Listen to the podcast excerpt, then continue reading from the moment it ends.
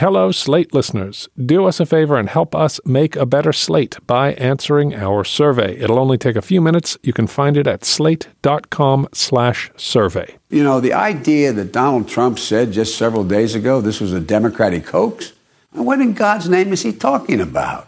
What in God's name is he talking about?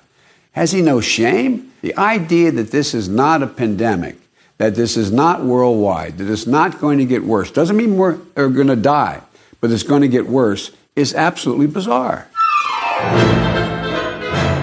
You know, we're dealing with an evolving situation. We're dealing with clearly an emerging infectious disease that has now reached outbreak proportions and likely pandemic proportions.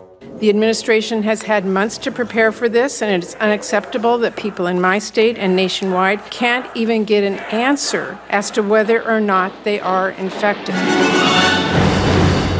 Hello, and welcome to Trumpcast. I'm Virginia Heffernan. So, Mayor Pete is out.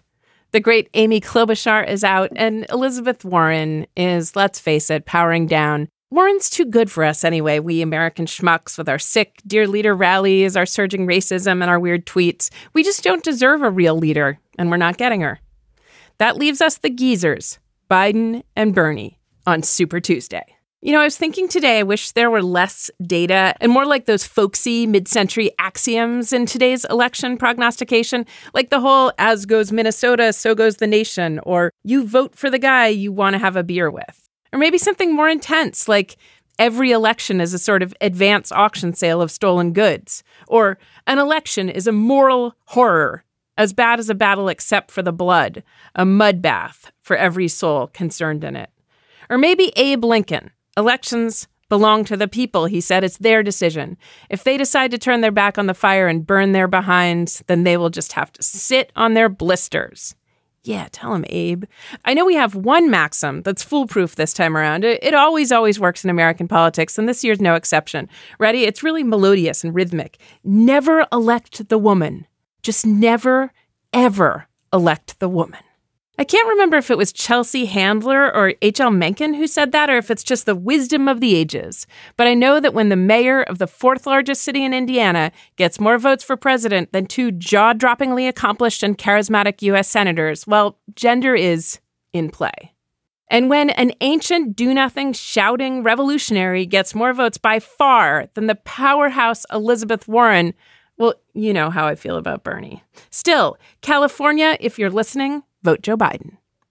My guest today to talk about none of this, but just pandemic preparedness, and actually he does touch on the relationship between coronavirus and the primary, is Dr. Greg Dworkin. He's a Daily Kos contributing editor and the chief of pediatric pulmonology and medical director of the pediatric inpatient unit at Danbury Hospital in Danbury, Connecticut. I can think of no better person to talk to about coronavirus. He has an excellent bedside manner.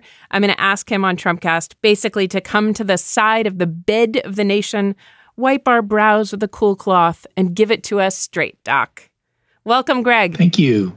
Um, it's a huge pleasure to have you here. I only really know you from the um, deafening, pounding music that plays in the nightclub that is Twitter. Uh, it's a great place to meet people, and uh, you know, it's it's wonderful because it just allows you to touch base with experts. So it's an incredible learning machine. It really is. I had the honor of having my German corrected by the former president of Estonia today, mm-hmm. um, Toomas Ilves.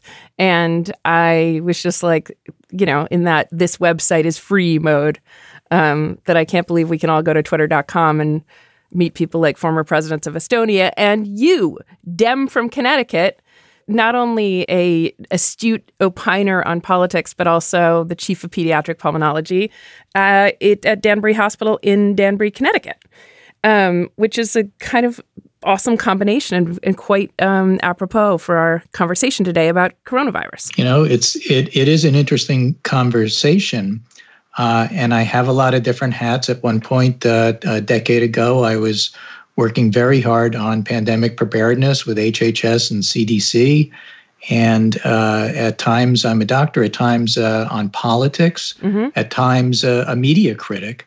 And it turns out all of those things are relevant right now. That's right. So you're the ideal guest. Maybe I can just ask you an open ended question. Sure. What are we to. We're, we're among friends. Okay, exactly. But just just between us.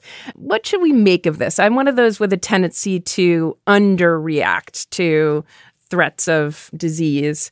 And that has as many downsides as hypochondria, I might add. Mm-hmm. But what should we do? I've seen everything from crazy lists that say I need a lot of canned goods. Don't do that. To you know treat it like the flu. Don't do that. Okay. So uh, let me try to put this in a little bit of perspective.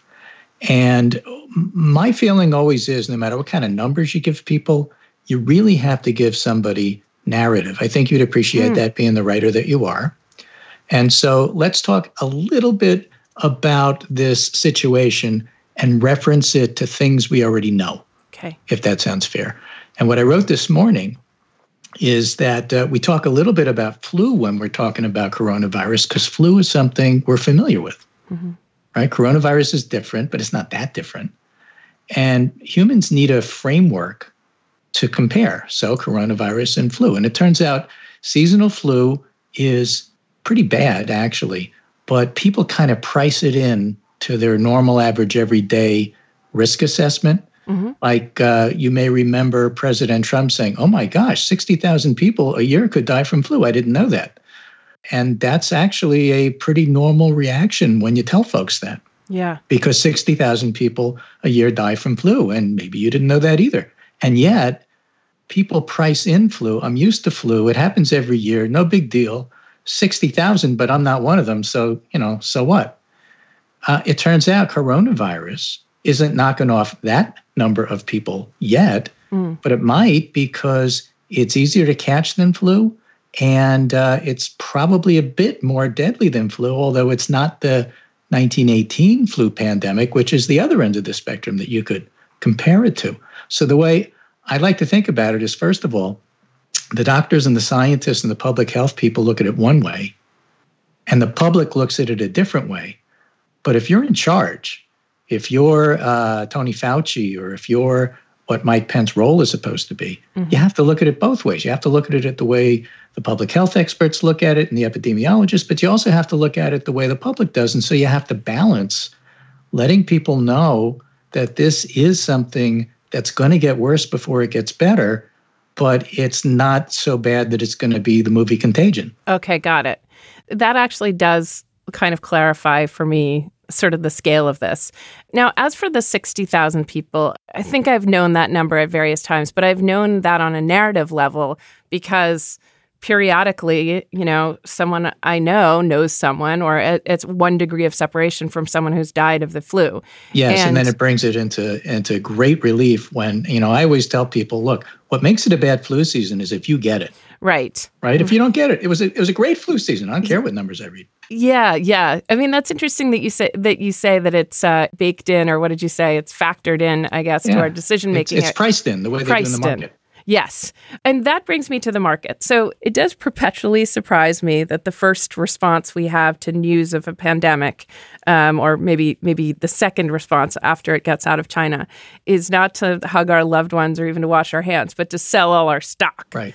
I don't think this happened during the um, Black Death. Well, you have to have stock to sell stock. That's right. But but lots of us have 401ks or small investments, and among the things that would seem to be proactive to do, kind of messing around with your investments, or uh, it just it's this kind of um, the election of Trump would seem to augur more about end times than the appearance of a SARS-like new virus, and yet we're acting like this one is much more significant than even all the bad things that have happened in the past four years. Okay, but but again, let's put this in perspective.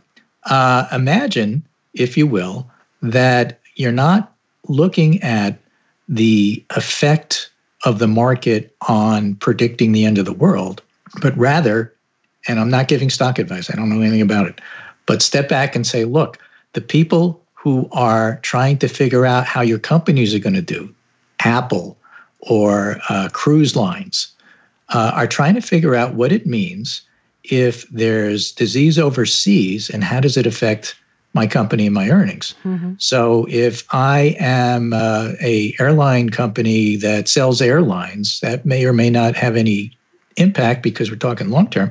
But if I am a travel company, I have a feeling right now um, cruise ships to Iran are not a popular thing to try and sell. Yes. So if that happens to be your company, you're going to take a hit. But what if you're Apple and you make stuff and all the stuff is made in China? There's all these stories and pictures about uh, you know Long Beach and California and how it's empty and how the, the uh, container ships usually come there and now they're not. And so that's going to have an impact on your company. So when you think of it that way, it's not surprising that the uh, stock market, which has nothing to do with the actual economy, uh, is going to drop. Yeah, I mean that that seems absolutely right. I just um, read this morning, and maybe you can tell me if this is disinformation or should be rechecked. But not only are you know so many consumer goods made in China, but eighty percent of the ingredients in our medicine here are made in China. Yeah. If the disease and the cure exists, you know, in China, that's troubling. But you're thinking about it logically. Okay. And I'm going to use a different analogy. I said that you sometimes have to think about coronavirus like it were the flu because at least flu is something we're familiar with. Mm-hmm. Now let's talk about predicting the future. And I'm going to compare this coronavirus story to the Democratic primary. Okay. That's weird. Why would you do that? Yeah. Well, look at it this way. Last week, there was a front runner. This week, as of Saturday, there's a completely different narrative. Now we're talking about Joe the comeback uncle. Mm-hmm. And things change. But what about all the stuff you said last week? Isn't it like, are you changing your mind? Well, it's not that I'm changing my mind, is that things changed. Things change over time. Yeah. And uh, the results from South Carolina are not the results from Iowa. So once you have that information, it's good to change your perspective about what you think is going on. We've moved from the very beginning, where Joe is the front runner, to Bernie is really in strong position, to it's really a situation where Bernie's in strong position, but it could be a brokered convention or a, or a contested one, and nobody knows nothing. And all of that's true, and it's not because we got it wrong last week. So if you're thinking of, okay, well, what are the numbers uh, of coronavirus here in the country? How many cases do we have?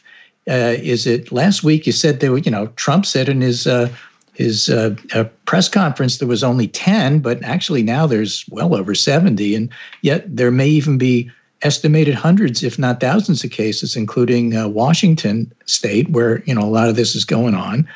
And why are those numbers changing? Uh, well, again, let's go back to politics. Have you ever seen a poll have you ever seen a poll in the crosstabs? Have mm-hmm. you ever seen somebody take the same numbers and interpret it differently? Have you seen those polls change over time? The numbers inform our narrative, but that narrative is really not fixed. Mm-hmm. And so the narrative has to change and keep up and so that's what we're trying to do with this coronavirus situation. And I hope that makes sense. It absolutely makes sense. Uh, I'm uh, I'm going to add to it. You said that you know the the numbers inform the narrative. The narrative also informs how we're reading the numbers mm-hmm. or what happens to the numbers. So, for instance, as with the primary, the predictions become part of the event. So, whatever uh, you mentioned, Anthony Fauci, right? Um, yep. He's the uh, American immuno- immunologist who's an expert in in, in many ways on yeah. on infectious epidemics, disease expert, uh, infectious NIH, diseases, and not CDC. He um, has, you know, lent his voice to this, and other more responsible or informed people have talked about this. And then, of course, there's been sort of gobbledygook from Mike Pence and Donald Trump and, you know, the idea that if you're speaking, you're supposed to be reassuring markets or ensuring your election. Right. And and Secretary Azar, don't forget him. Yes. So yes, exactly. Or uh, you know, taking a nice opportunity like Don Jr. to take a big bite out of the libs or whatever. Those as motivations for speaking don't tend to generate excellent data. You are absolutely right. And that's one of the things that's frustrated me so much about the, if you will, risk communication that the Trump administration is currently do. The Wednesday press conference, the Saturday press conference were awful. Wednesday was an F. Uh, Saturday was probably a D minus only because it wasn't as bad as Wednesday. But you can't have somebody like Mike Pence, who is known not to tell the truth, and get out there and try to convince you of stuff that you know is wrong and then expe- expect that you're going to believe anything else he says. And so that has been a problem. He, for example, had a major issue, which was challenged during the press conference on Saturday, if I'm recalling this right. Everything blurs together when you have the events, uh, you know, one after the other. But he was challenged on his record on public health in Indiana, which wasn't great mm-hmm. in terms of not approving in a timely manner needle exchanges to help prevent the HIV/AIDS uh, epidemic in Indiana. And uh, that's the kind of thing that makes him not the best messenger for this. Further, politicians uh, look look at what they do for a living. They tend to exaggerate and make promises they can't keep. So when you have a politician in the situation of telling the truth, which is what you want here, right? They're suspect. So how does that play out? It makes HHS and Secretary Azar a little afraid of Trump's wrath if he sounds alarmist. So anybody at CDC, like Nancy Messonnier or, or uh, Anne Schuchat, who says, look, this isn't if, it's when it's going to be, and we just have to see how bad.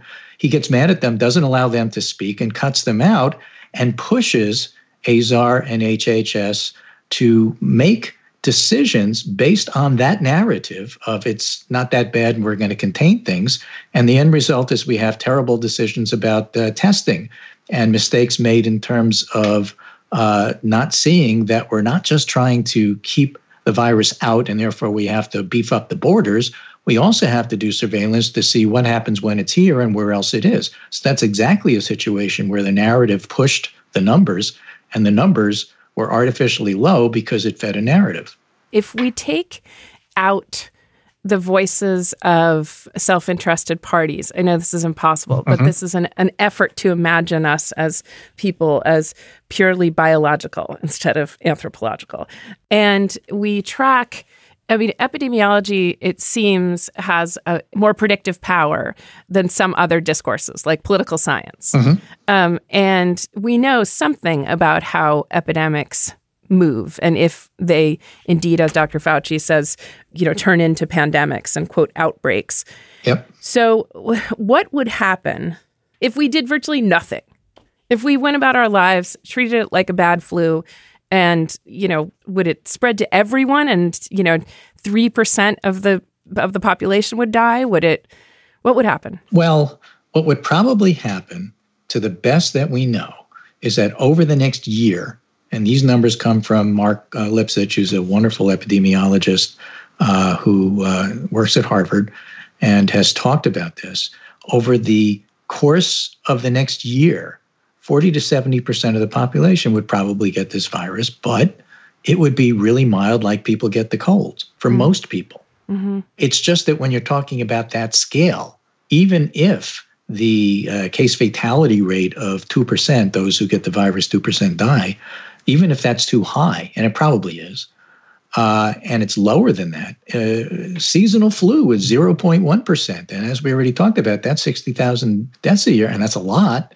So if it's higher than that, that means more than that per year in this country. Mm-hmm. And that's to me kind of a big deal, even though it's not panic time. Uh, there is a burden on the health system when stuff like that happens. Of course, it's going to hit the poor the hardest. They don't necessarily have health care. Even if you do, if you're afraid to go because either somebody's going to deport you or because there's a copay you can't afford, you may delay care. So all of these things snowball. And the bottom line is emergency rooms become overcrowded as it is with flu season. So if you're going to add mm. a second worst flu season to the already bad flu season, then you get emergency rooms that can't cope with the uh, heart attacks and and uh, car accidents and the other stuff they're built to do. So it has a ripple effect throughout the health system that just hurts everybody. So that's why it's a big deal. Although a death or, or another second death, like in uh, uh Washington State, is far more dramatic than those sorts of numbers. So, speaking of emergency rooms, and I think about the way kind of, well, the way after 9 11 or the way during AIDS, that, that during the height of the AIDS epidemic, that uh, sort of new kinds of ways of taking care of people um, emerged, and and um, uh, you may have seen this. I had some family pride um, thinking through the Spanish flu, the the the first influenza, almost exactly hundred years ago. Um, my grandfather was in the Navy for World War One and stationed in Bermuda, where you can imagine he didn't see a lot of combat, mm-hmm. Um, but he did set up a hospital, very very religious Catholic. Yeah, he was a doc doing good there. Exactly. He he set up a hospital to treat every people with with influenza, and as the story goes basically everyone got it except him, the doctor, and the nurses. They were protected by God. Sometimes, somehow, it is amazing to me how doctors like yourself move to think about how you can help. And there's something strange that happens where doctors seem, maybe I'm just being superstitious, but they seem disproportionately to not get the thing. Is that just because you're super cautious? Is it because in general you're in good health? Or am I just, do I just have my numbers wrong? Well, you know, it, it depends upon the illness. If you think about SARS, yeah. which really hit big in Toronto in, if my years are correct, somewhere around 2003. Mm-hmm. That was a nosocomial infection. That is to say, it went through hospitals, and it was the healthcare workers mm. in particular that were hit hardest. Oh. And that was a coronavirus. And why did that travel most in hospitals? Well, it turned out it wasn't all that infectious, but it was infectious enough. And at the beginning, if you didn't realize that this is something you were dealing with, something that would, you know, not have a 2% fatality rate, but a 10% fatality rate, and you didn't realize that that's what you were dealing with, you didn't take proper precautions and didn't use the proper personal protective equipment, PPEs in the trade, mm-hmm then you were going to get exposed and you were going to expose other people. And the next thing you know, you have a hospital based infection, and that's bad. Hospital based And so, yeah. uh, what happened with SARS is that's how kind of it worked. And so, it was the doctors and nurses in the front line that were that were the most exposed. Other illnesses are uh, look if you take normal precautions universal precautions we call them and wash your hands a lot mm-hmm. and you know do those sorts of things you can protect yourself I'd like to tell you that doctors are better at washing their hands than regular folks, but mm-hmm. that's not true. Nurses are. Um, and so what happens is if you take those universal precautions, you can decrease your risk a little bit. As pediatricians, we get everything because we already had everything. Uh-huh. It's yeah. right now because it doesn't seem to be, and we don't know why, kids aren't getting that affected. It doesn't mean they're not infected. It just means that they're not getting affected. And maybe I mean, here's, here's complete speculation without any data. Yeah. There are other coronaviruses that cause the common cold, and maybe kids are sick all the time, and that uh, protection lasts a couple of years. Mm. So the kids get it, but by the time you get to be an adult, it's worn off, and so you get very sick. That's just one explanation. But if the kids don't get it, then uh, the pediatricians don't get it. When the kids do, uh, you know, school teachers have had everything. That is incredibly interesting, especially in light of the fact that people have called attention to the closing of schools in Japan and that the possibility that the schools will close in the US or maybe in affected areas. But but not just that. Yeah. All right. Let's go back to 2009. Okay. And the uh, pandemic flu preparedness we were doing for that pandemic that hit that year. Okay. And the way the federal government is organized is kind of different mindsets. There's the national uh, response framework, which really from 9 11 and 2001 kind of dictates how you respond to an emergency. But different agencies had have different mindsets. This is something people don't usually think about, but when you get exposed to it, it kind of hits you in the face. Mm-hmm. So there's the DHS kind of thinking, which is more military, football, you know, everything's organized, chain of command, who's the incident commander, that sort of thing. And then there's the HHS, which is much more the the individual lone doctor, house, Marcus Welby, MD. Mm-hmm. And if you stick him in the military, how does that work? What do you get? You get MASH, right? right. And, and, and so, to a certain extent, the interface between those two mindsets is difficult to manage unless you've practiced doing it. Yeah. And so, what happens is for a big, giant response that the government plans, that kind of interface uh, needs work. And so back in 2007, 2008, 2009, we did exactly that. What happens if we get a really bad pandemic? What do you do at schools? Mm-hmm. And turns out that's a very difficult question to answer, which is a long way of saying maybe Japan's not doing it right. Hmm. We don't know for example, whether or not kids are getting sick and they're the vector. And if you close schools, that means the parents have to deal with the kids who are home. What do you do with them? If they're teenagers, they go to the mall, so it's the same thing. What have you done? Mm-hmm. And if it's little kids, you got to stay home and take a day off of work, which you may not have the ability to do. Maybe you don't have, uh, you know, family leave or sick leave or, or, or this or that. So closing schools is a really fraught thing. And we know this not because the doctors figured it out, but because the emergency managers helped to figure it out. And that's why you need an all hands deck team approach to try to figure out how to approach these things. Now that Japan has done this, that's fine. But was it really the smart thing? Did it really do anything? We don't know. It's certainly going to affect the economy if you do something like that, yeah. because people, again, at work are going to be affected. If you can do it, social distancing, we call it. It has a name. That's a great thing, but not everybody's in that situation. And so if you can do what's called containment, which is not to stop disease, but slow it down, then you give the work uh, including the employers, a chance to figure out what level of social distancing are they capable of and what can they do mm-hmm. so that when it comes to something like that we are a little bit better prepared and sorry for the soapbox but that that's the kind of stuff we ought to be doing now that Pence and the guys speaking aren't giving people a chance to do because they keep minimizing it uh, when do they find out things like you just mentioned this idea that the kids might might or might not be a vector in which case schools could begin to drive or drive coronavirus. When do we find out? Like, I know that so far, as you mentioned, the disease has seems to be less severe in children or the virus is less virulent in children but right. this this idea of children being a vector how do how do epidemiologists even begin to to figure that out. And also, as you say, we're rolling along. We've got an economy. We've got to we have to get there. Forget about getting their educations. You know, I was thinking, well, I might be able to take the day off, but I definitely cannot homeschool. Right, um, exactly. And uh, so things are rolling along. We should find out at least if you know if school is before we even imagine social distancing or figure it out it'd be nice to know where transmission is happening you need the data and in order yeah. to do that you have to have proper testing and surveillance Right now, the testing that we're doing, as little as we're doing, and it's inadequate, has been for diagnostic purposes, mm. but it hasn't been surveillance. It isn't, you know, how many people in this community are sick and how many people are well. It's, oh, you look like you may have symptoms. I better check you. Yes, you do. No, you don't. That's not the same thing.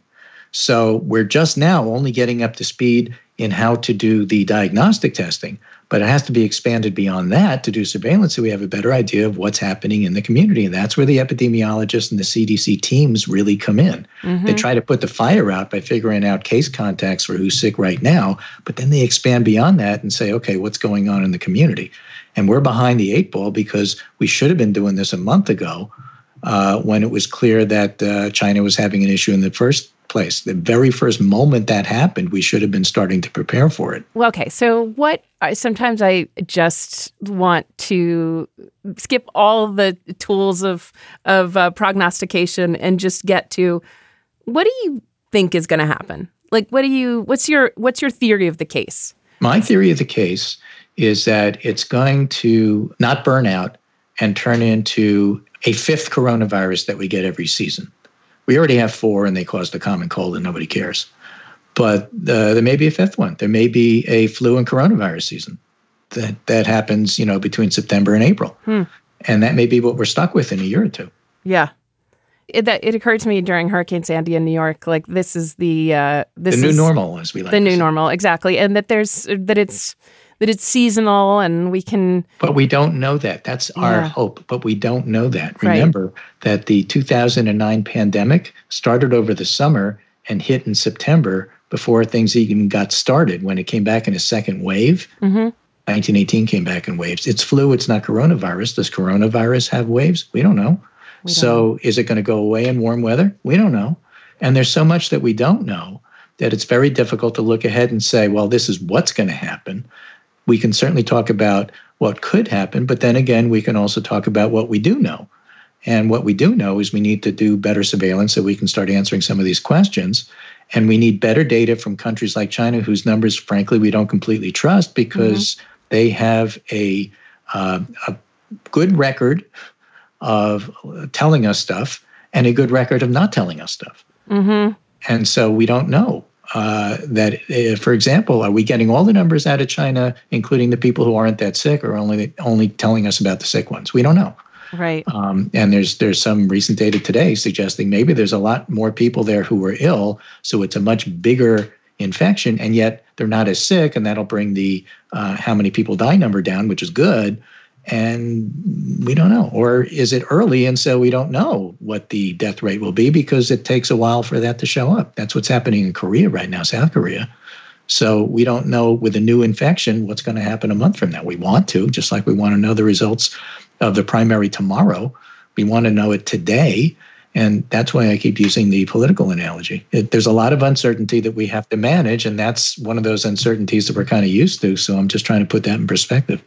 But what, what, what I'm trying to say, though, there's a huge framework for this, and a lot of this work has been done. Tony Fauci was absolutely right when he said that. Mm. It's not that we're starting from scratch. We did this 10 years ago. We have a pretty good idea of the framework, but there's a lot of the, you know, it's like uh, uh, having a good plan for the football team, but we didn't have any practices. And so on that first day, everybody's going to look a little bit awkward. Yeah. I maybe have been the only one, but I was somewhat uh, reassured by by Michael Bloomberg's relatively fact free ad, you know, which was basically to say he'd be much better at handling something like this than the current president. But just because he listed the diseases that had come to New York, where I live, that when he'd been mayor, just even re- being reminded of West Nile, re- being reminded that we've done this before. Yes. And that if you read decent sources, if you talk to people who use scientific method, up to and including admissions that they don't know, right? That there's gaps in what we know. I don't want to be reassured, right? Like the market or a Trump voter. I don't want no, a simple reassurance. the truth. Right. That's all. yes, you want just, the truth. Just just tell the truth. I'd also like to know, and I think our listeners would too, how we can, eh, not to get too corny, but be of service in this time. So, I mean, is there, what are you and your colleagues as doctors doing um, at Danbury Hospital? And, and, and what are other professionals planning to do? I mean, do you have a setting that's like SARS is coming and this is we we need new protocols? Well, the professional uh, response is a little different because a lot of it is invisible. Mm-hmm. It's standing up these emergency operations centers. Remember, I mentioned there's this national framework that yeah. was uh, DHS kind of. So what you have is a operations center which is staffed by professional emergency managers, and part of their job is to interface between the docs and the first responders, police, and the uh, risk management, risk communication messenger people so that messages can be crafted that therefore will help. And let me just give you a quick example.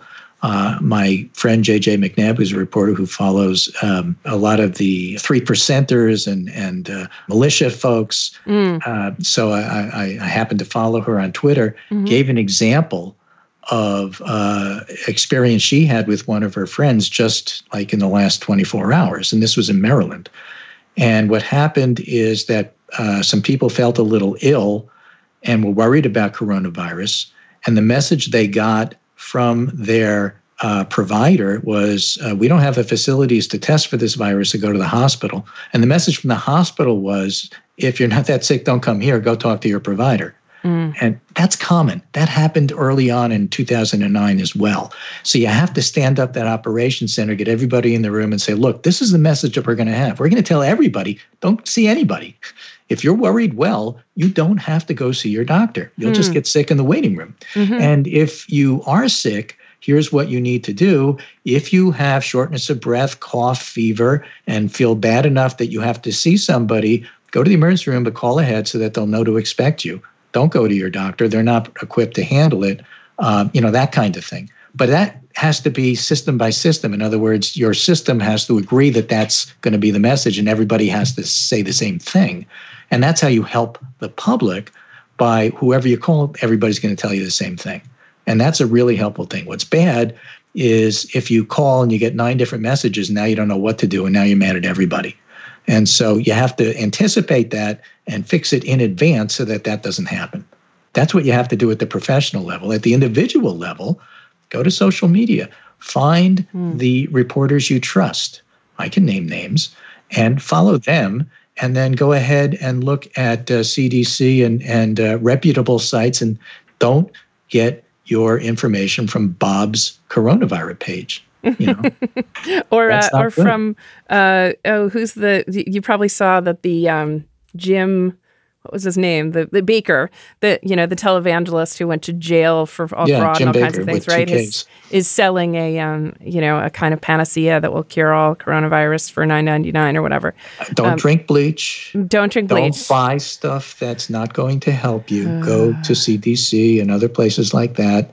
Go to your local health department because remember, public health is a local thing. It's a yeah. uh, state and local situation um, in Seattle, King County, Jeff Duchin and uh, the Seattle group are one of the best in the country. Same with New York City. Uh, Mayor Bloomberg can afford to say that because his New York City Health Department is one of the best in the country. Yeah, you say his because you think the the mayors do have an influence on well, they take credit. They take credit. Yeah, exactly. Um, the it, it does seem though that now we're in a mayor friendly period of thinking about governance. That that, that all mayors, politics is local, right? Local, all politics is local. That that mayors are you know are maybe good to turn to. They tend not to be climate deniers or purveyors of misinformation, and they're familiar with the with the hospitals. Um, so one's local mayor mayor's office and news may be uh, another place to turn. I have I know everyone is is recommending the CDC site. Will you allay one of my fears? If I'm not a hypochondria sure. about virus, I'm a hypochondria about disinformation. Okay. And we know that the CDC has had uh, all kinds of very useful language purged from it, including vulnerable and and and language associated with I, I don't know what to say with humane treatment of people suffering from diseases. How about that? Mm-hmm. Um, and um, and that worries me because I mean why do we know that the CDC is giving out good information? So let me just uh, answer a question with a question because okay. that's how I was raised. And so, what kind of information are you doubting? Is it the statistical information? Mm. CDC probably has the base data there, but you can always go to European CDC, ECDC, and double mm. check and see if it's the same stuff. That's mm. one way to do it.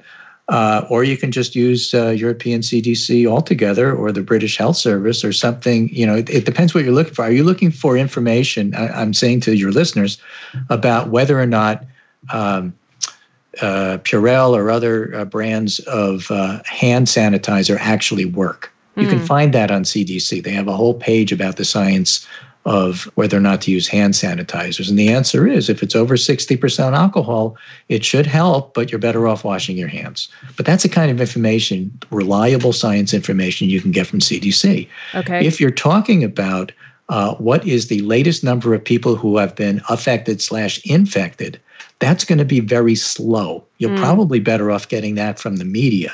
And the reason it's slow is because things have to go through almost a committee in order to get on CDC pages.